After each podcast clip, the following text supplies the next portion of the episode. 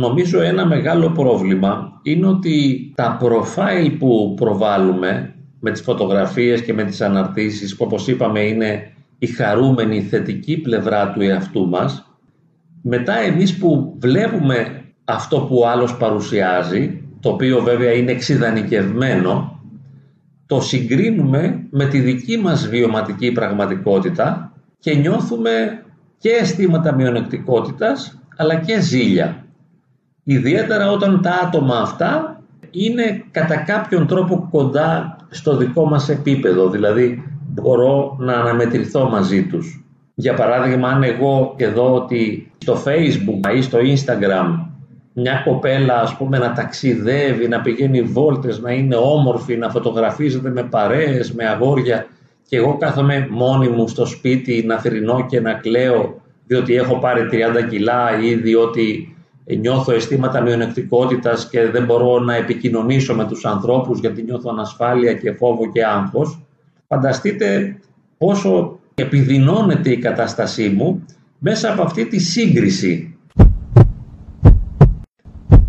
Δείχνει ο άλλος ότι γελάει και ότι πάει ταξίδια και ότι φωτογραφίζεται με τις παρέες, αλλά δεν μας λέει τι νιώθει, τι αισθάνεται, πόσο απογοητευμένος μπορεί να είναι.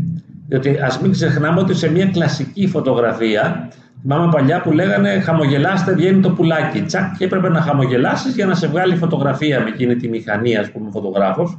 Τώρα δεν μιλάμε απλώς για χαμόγελο, αλλά για στήσιμο σε θέσεις και στάσεις και μορφασμούς ε, τις οποίες ε, τις υιοθετούν οι άνθρωποι από κάποια μοντέλα, δηλαδή από τους ανθρώπους που θαυμάζουν.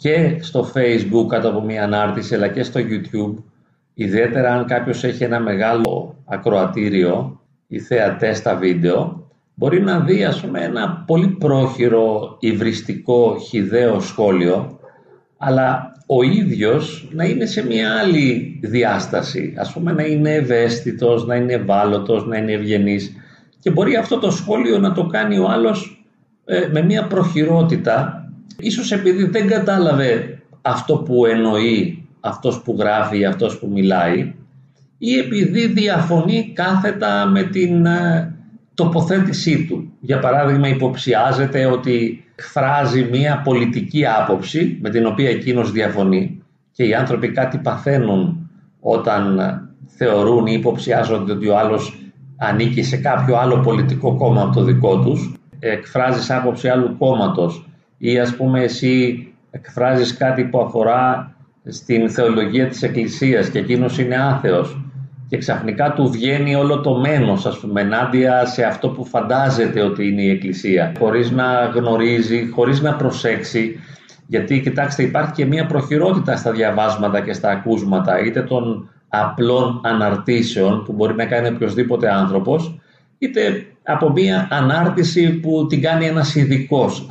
Ο άλλος την διαβάζει πρόχειρα, δεν θα κάτσει να αφιερώσει χρόνο για να καταλάβει τι κρύβεται πίσω από τα λεγόμενά του ή τα γραφόμενα, τι εννοεί, ποιο ποσοστό αλήθειας μπορεί να κρύβουν τα λεγόμενα. Είναι αυτόματες, αντανακλαστικές οι αντιδράσεις και πολλές φορές οι προτάσεις είναι μικρές, σύντομες και προκλητικές ιδιαίτερα. Όπως βέβαια και του θαυμασμού, ο οποίος θαυμασμός θα μπορούσε να καλλιεργήσει ναρκισισμό, ας πούμε σε αυτό που μιλάει ή που γράφει, επειδή πολύ εύκολα δέχεται αυτό το feedback, την ανατροφοδότηση. Δηλαδή μιλάω και γράφω και έχω αμέσως την ανταπόκριση του ακροατή ή του αναγνώστη. Αυτό δεν έχει ξανασυμβεί στην ιστορία της ανθρωπότητας ποτέ.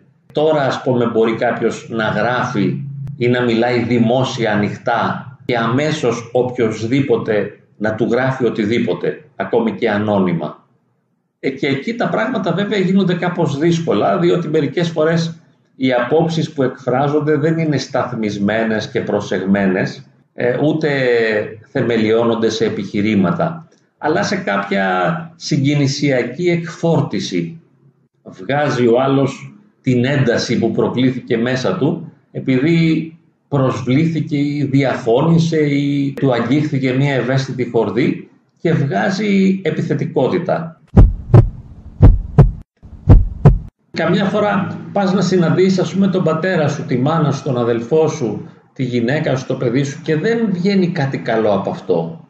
Γιατί είναι ε, πολύ πραγματικό, ας πούμε. Έχει πολύ πραγματικότητα μέσα του. Είναι φορτωμένο με πολύ αληθινότητα.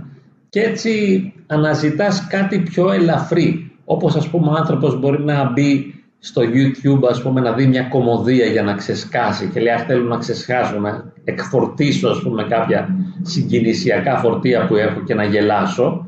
Ε, έτσι αναζητά και μια εξειδανικευμένη μορφή επικοινωνίας ακόμη και όταν είναι ψευδής και πολύ λιγότερο αυθεντική από την πραγματική επικοινωνία.